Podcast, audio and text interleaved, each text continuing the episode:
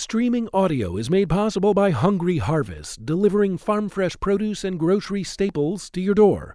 Every delivery allows you to support local donations that fight hunger in the community. Learn more at hungryharvest.net. This episode is brought to you by Next One Up. Next One Up transforms the lives of young men in Baltimore City by providing long term mentoring and coaching during the critical ages of 13 to 24. Innovative programming blends a focus on academics, athletics, and leadership to infuse out of school with purpose and help young men create a dynamic and concrete vision for their future. Next One Up, transforming the lives of young men in Baltimore City by supporting and advancing their academic, athletic, and social development. Learn more, donate, or get involved at nextoneup.org when that came out, my whole world kind of changed uh, for the better. It, I had been interested in music. I was I loved bands like The Ventures and the you know, uh, even the uh, the Four Seasons. You know, but when the Beatles came out, it was like oh, very clear to me that this is this is. I mean, lots of kids, a multitude of of of kids had the same epiphany when they saw the Beatles on Ed Sullivan. They said, That's what I want to do. That's it.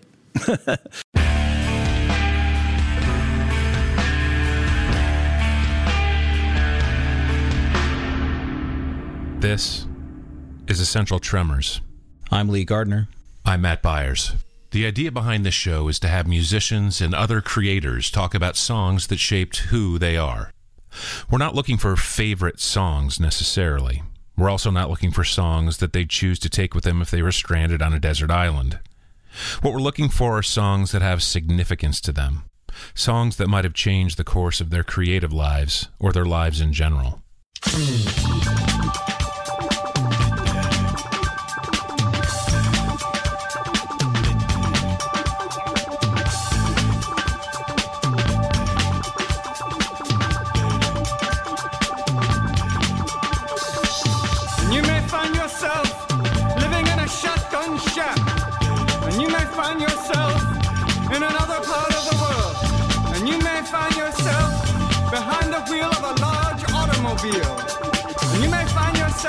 Beautiful house with a beautiful wife. And you may ask yourself, well, how did I get here?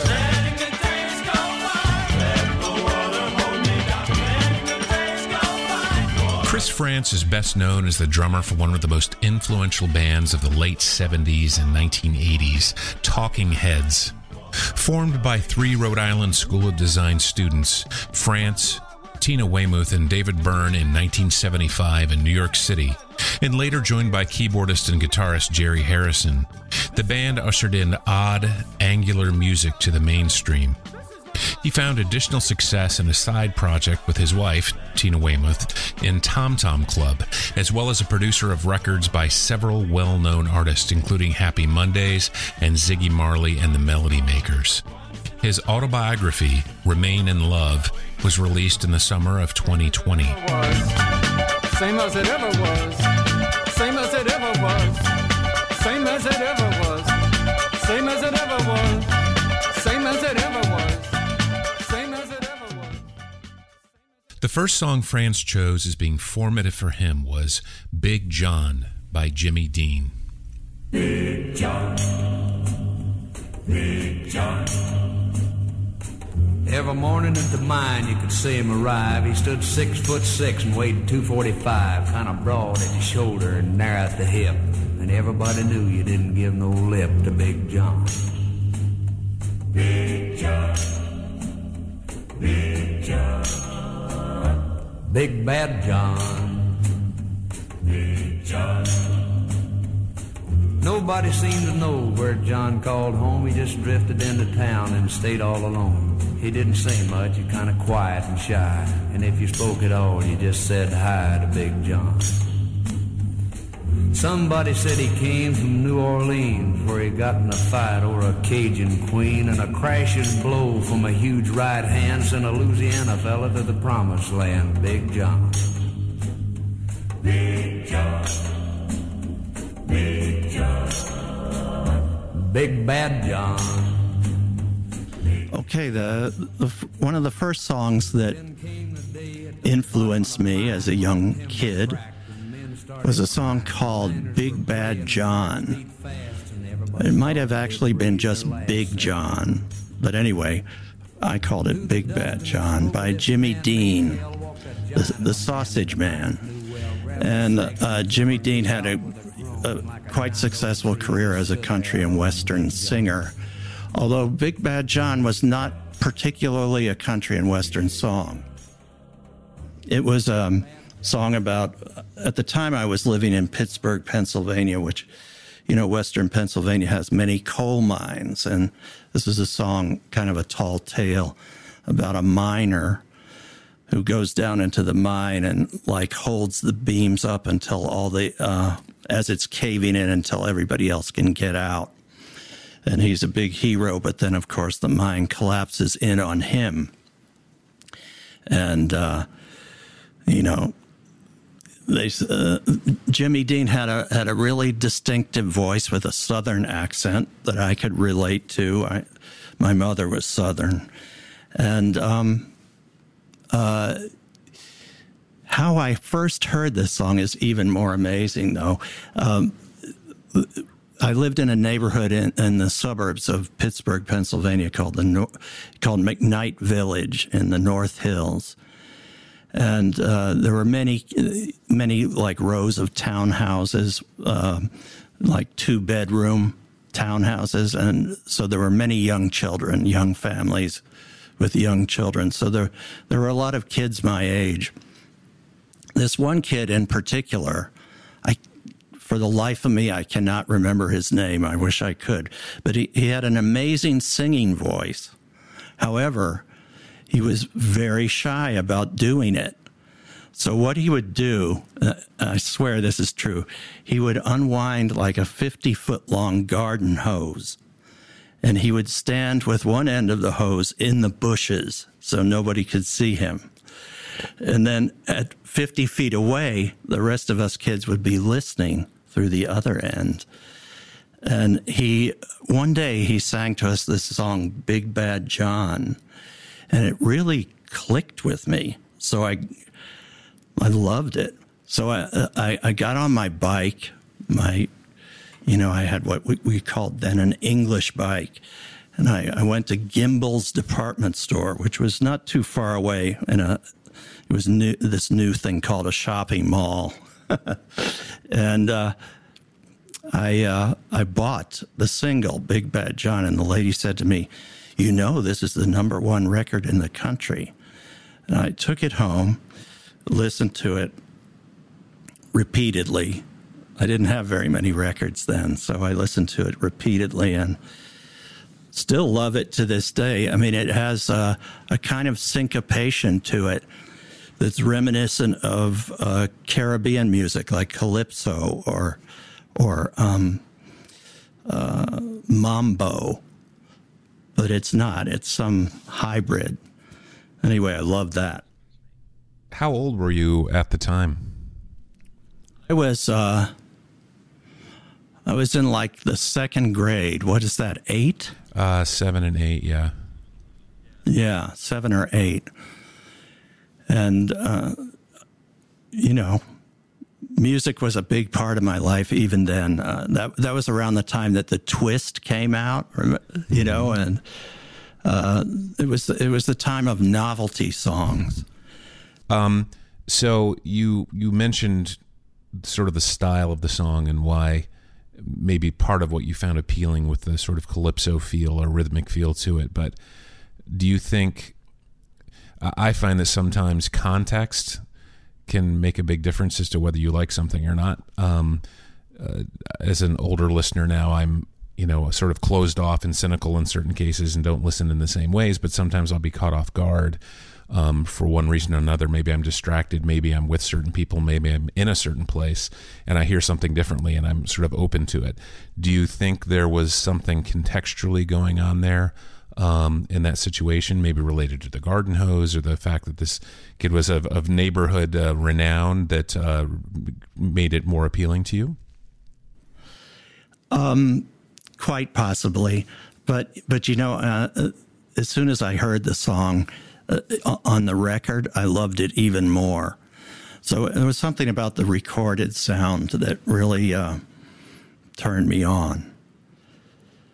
E- even even over my little ch- child's record player, you know. Is there was there anything I, I, I always am loath to sort of try to make or have people make direct connections between these songs um, and their playing. I mean, very very direct connections. But the fact that you mentioned that there was, you know, again, the sort of rhythmic feel of um, calypso or mambo, um, you know, certainly Talking Heads uh, had incredibly complex polyrhythms going on at times. Do you think that this mm-hmm. fed that from a, you know, somehow uh, unconsciously, subconsciously um, to your playing on certain records or the rhythmic arrangements of certain songs and records? Yeah. Well, I I think I always uh, was excited by by the the rhythms of songs. Um, you know, uh, maybe even more so than the melody. I mean, obviously, clearly, the melody is really important, but but I, I think I responded most strongly to the rhythm of a song. Um, you know, initially, and then then the rest of the song becomes uh, comes into into focus. But but yeah, I, I get I get easily distracted by rhythms. uh, that that's an excellent quote. I love that, and that that's fascinating. That's a great first choice. That's had no idea. I had no idea that he was a musician first. You know, you reach certain you, you you're born at a certain time and then you don't realize um, where certain things originated and then you look back and hear from others and realize that something that is ubiquitous to you in one sort of genre as a you know a type of food or a brand actually originated somewhere else. It's really interesting. I had no idea he had been a musician. Was he a musician for quite a while before all this before he started the the sausage company do you know? Oh, um, I, I believe so. Yes, long before the the, the sausage was his second act. Big John, Big Bad John, Big John, Big John, Big Bad John. The second song Frantz chose as essential to his formation as an artist was I Want to Hold Your Hand by the Beatles. Oh,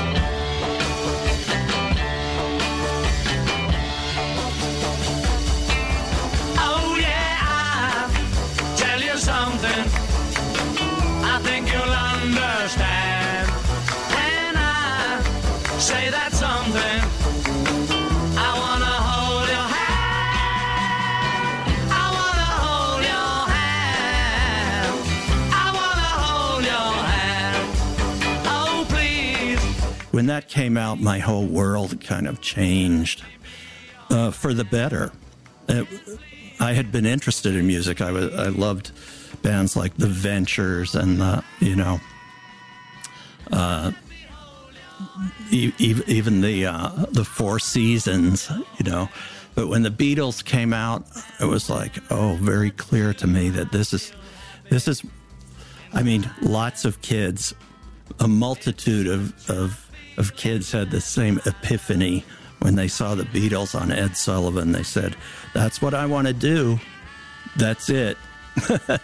and uh, and so uh, after that, uh, you know, I had been playing in the school band, and I, I got on the uh, the school bus. I was going to junior high school, and all the, the the next day after the Beatles were on TV on Ed Sullivan, all these American girls were already singing Beatles songs in unison on the school bus. So I thought, wow, they, they you know, they girls really liked them. and uh, I like the music. It had, I mean, Ringo was so good, and um, you know, people underestimate Ringo, and so, some people, you know, argue about his uh, actual significance as a drummer. But to me, he's one of the kings, you know, and um, and the the Beatles were. Uh, they had something for everyone. I mean, even even all, everybody's mom liked the Beatles. Maybe not all the dads, but all the moms did. And um, uh, later on, with Talking Heads, I would occasionally hear these Beatley, Beatle esque little things. Not too often, but every once in a while.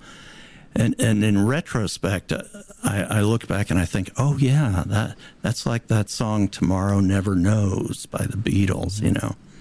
But but we called it "Warning Sign." Uh, yeah, I'll just interject now that um, my band on our first record uh, sampled "Warning Sign" and made it a loop. So it's funny you would mention that. Oh wow, Actually, yeah, um, with no credit. Sorry, but we didn't make any money off of it, so you're not being robbed. I can assure you. that's cool. that's cool. Um, so when you saw the initial performance on Ed Sullivan, as so many did, obviously the, the appeal the appeal was immediate as it was for so many millions of people. And you mentioned obviously Ringo being a, a great drummer, which I completely concur, and he's underrated. And he swings and he plays the songs, and he's clever, um, never gets in the way, all these other good things. Did you? And you also mentioned earlier that you focused on rhythm first. Did you? did you focus on the rhythm first when they were on when they made their appearance on the show? I, th- I think what at first caught me was their look. You know, the the suits and uh, the little boots with Cuban heels and the the haircuts. That's what got me first. But but but then, yeah, Ringo caught me, and but so did their, all their their singing and their harmonies and the way they, you know, the way they uh, exuded such exuberance. They they were uh, remarkable, and uh, of course, as as they as they dug deeper into their uh, career, they they got even more amazing. I've often heard, uh, I haven't often, I at some point heard someone say that that sort of exuberance or charisma that um, you, uh, for example, even in that Ed Sullivan performance, which everybody saw, I think you've probably heard the quote. It's something like, um, "All the guys wanted to be them." And all the girls Yeah. wanted to, you know, be with them or date them or whatever it may be. I'm sure that there's plenty of Yeah. overlap in both directions. Um, but um, I, I definitely wanted to be one of them, do you think and and that was when that was when we formed our first bands. You know, me and my friends, and uh, my my first band was called the Lost Chords. Su- such a good name. How old were you then? Um, I was in the seventh grade. Uh, what is that? Uh, 12 and 13. Yeah, yeah. So did uh, so did you you kind of how how long was the gap between you seeing them on Ed Sullivan and then you being playing in your first band?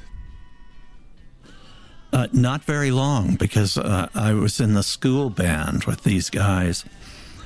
I was playing drums and uh, they were playing things like trumpet and clarinet, but they switched over to guitars. Uh, well, uh, as a matter of fact, uh, the Lost Chords had a trumpet player and a trombone player in the band. Wow. so we, we could we could also do Herb Alpert and the Tijuana Brass songs. That's You know? yeah. Yeah. Well, initially I thought you were going to go the klezmer direction when you started talking about how they play clarinet in the school band.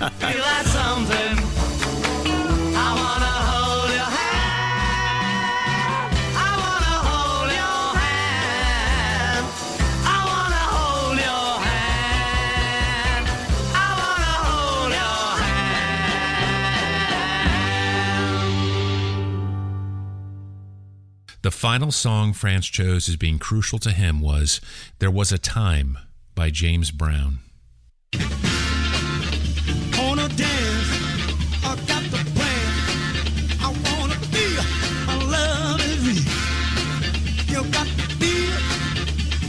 me, let me have it.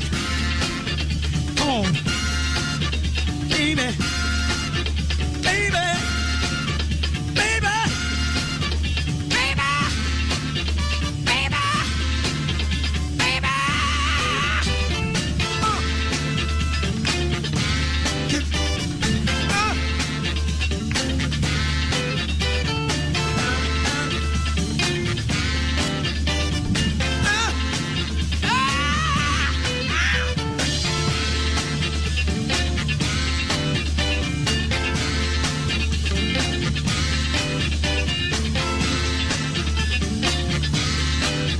The version that I like, I like the record, the regular studio version, but I particularly particularly like the uh, the version on Live at the Apollo, Volume One, uh, which was recorded around the same time the Beatles came out, I think.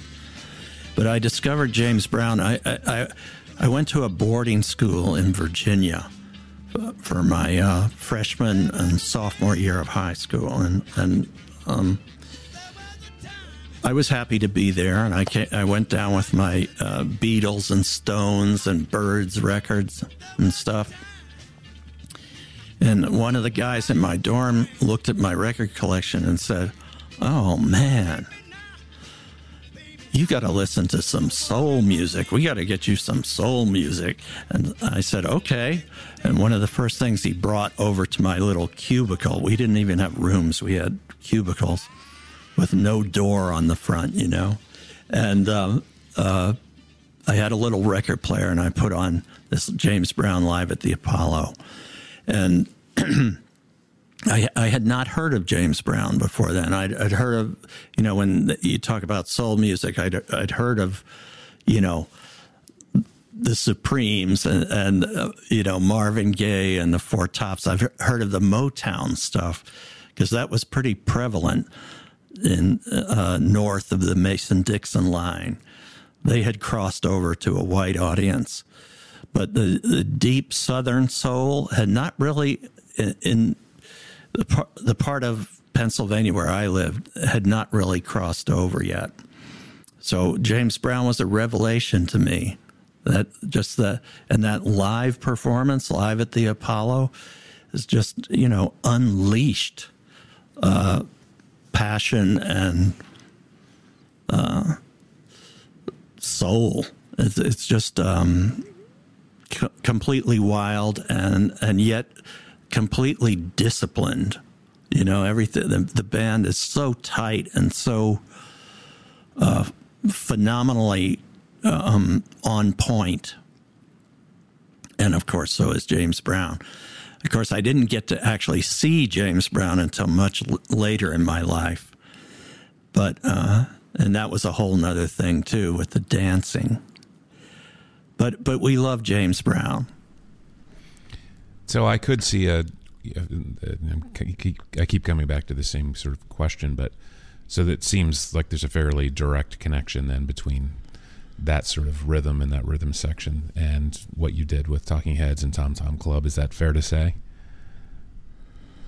Yeah. Yeah. Yeah, one of the guys, one of the guys we worked with in Tom Tom Club is, um, he's a he's originally from oh, and Talking Heads too. He played on Burning Down the House among other things. It's a guy named Wally Badarou.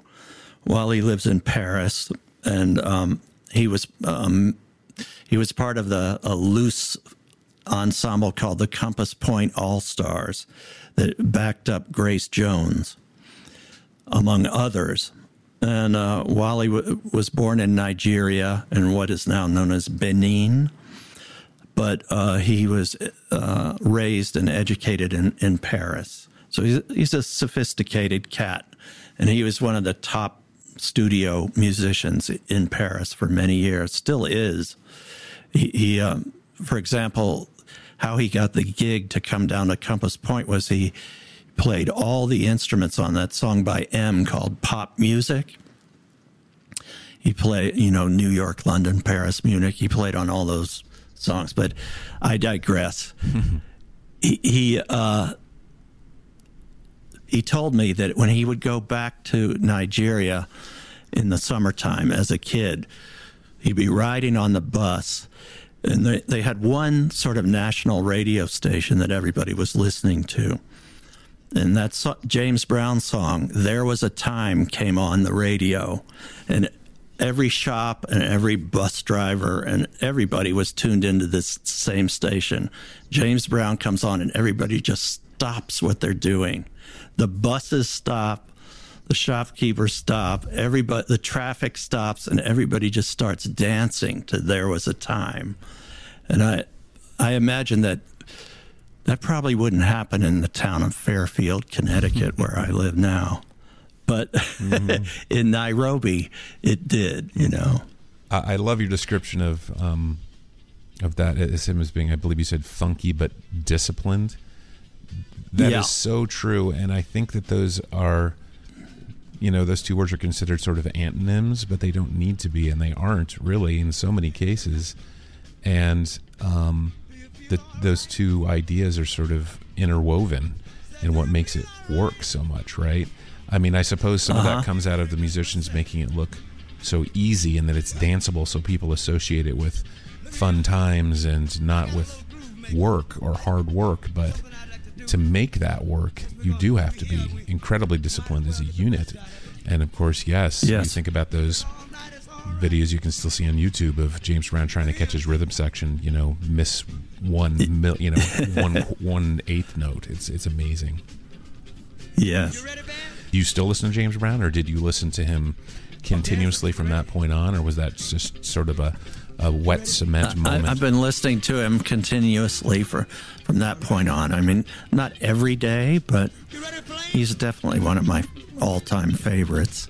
Yeah, we put it. We put him in that song "Genius of Love," among others. You know, a, a shout out, you might say.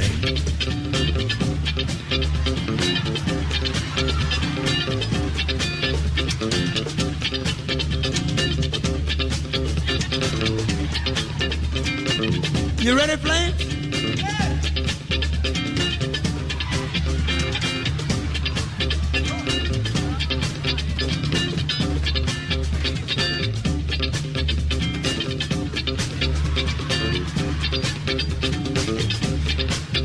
This has been Essential Tremors. Bobby Bennett from North Carolina. Give him a big round of applause, ladies and gentlemen.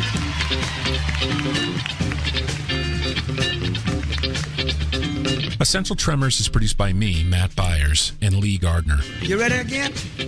Essential Tremors is distributed by WYPR Baltimore and NPR we say a few little words. Look for and subscribe to all of WYPR's podcasts at wypr.org slash podcast central. Building, is you ready? Because- For more information about Essential Tremors, go to essentialpodcast.com. Stand all the soul, because the show got a lot. Thanks for listening. Uh, get it. Uh, get it. Uh, get it.